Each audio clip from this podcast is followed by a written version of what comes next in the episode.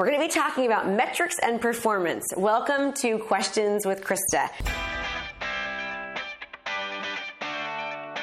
Let's get you fired up. Financially independent, retire early. If you're a small business, professional, or entrepreneur, and you're looking for a way to stand out amongst your competition, then this is the podcast for you. We focus on relevant digital marketing strategies and tools to help you stand out in your industry and become the market leader in your profession. Hey, we don't hold back on this podcast. We say it like it is. And sometimes you may not like what you're hearing, but I guarantee you, you'll know the information given is truly what you need to do to take your business to the next level. So hang tight because you're about to be fired up with me, Krista Mashore.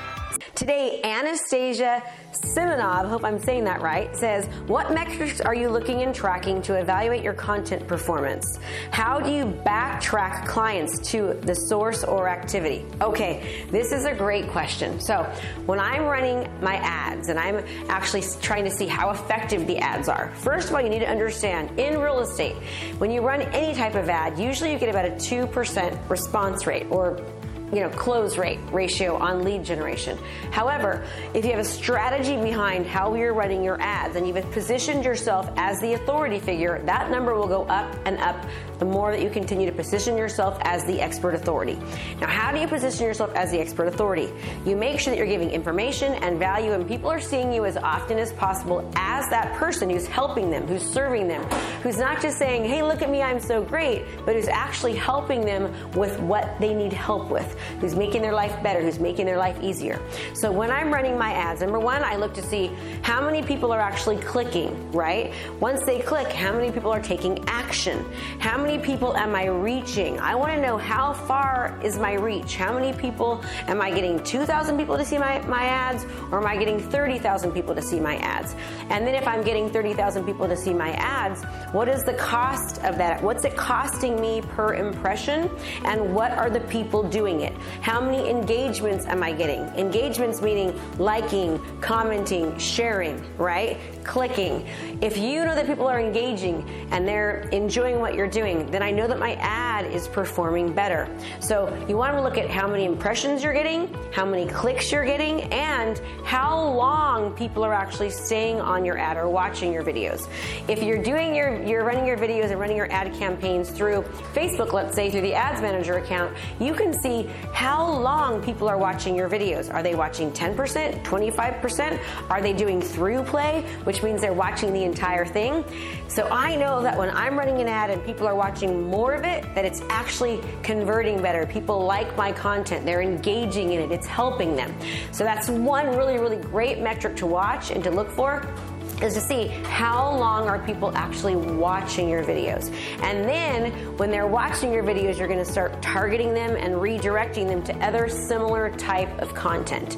So I hope that makes sense. You want to look at impressions, you want to look at times watch, you want to know what is it costing you per per uh, per, uh, per impression, and also if you're generating lead campaigns like what's my home worth, and of course I don't recommend calling them that anymore. It's, it's very outused. But if you're trying to give seller get seller leads or buyer leads, you want to know what it's actually costing you to get that lead, and then how much you're making from that lead. And so for us, we know that when we market on social media, that the return on investment is just absolutely drastic.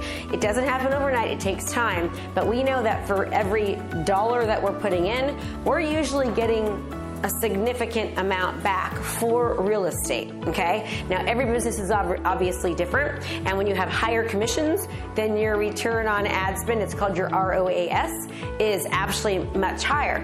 If you're working on a different type of a, let's say a local professional who maybe is an accountant and he just um, maybe charges three or four hundred dollars a month, then his return on ad spend, his cost is probably going to be a lot higher, um, or actually he's going to make he's going to make less because his cost isn't as much, if that makes sense.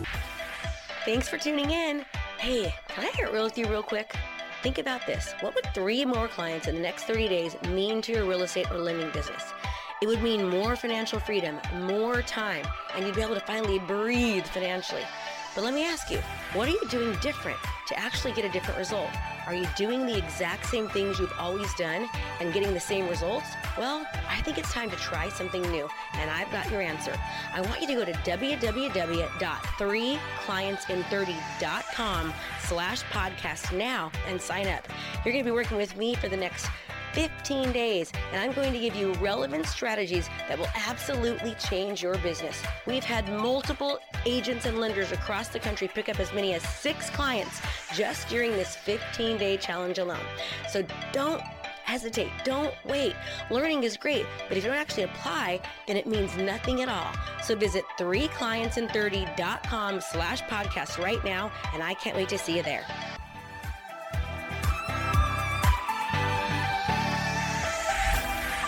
Be sure to join us every Monday, Wednesday, and Friday for new episodes, and be sure to check out KristaMashore.com slash podcast for free downloads and resources. Can't wait to see you next time.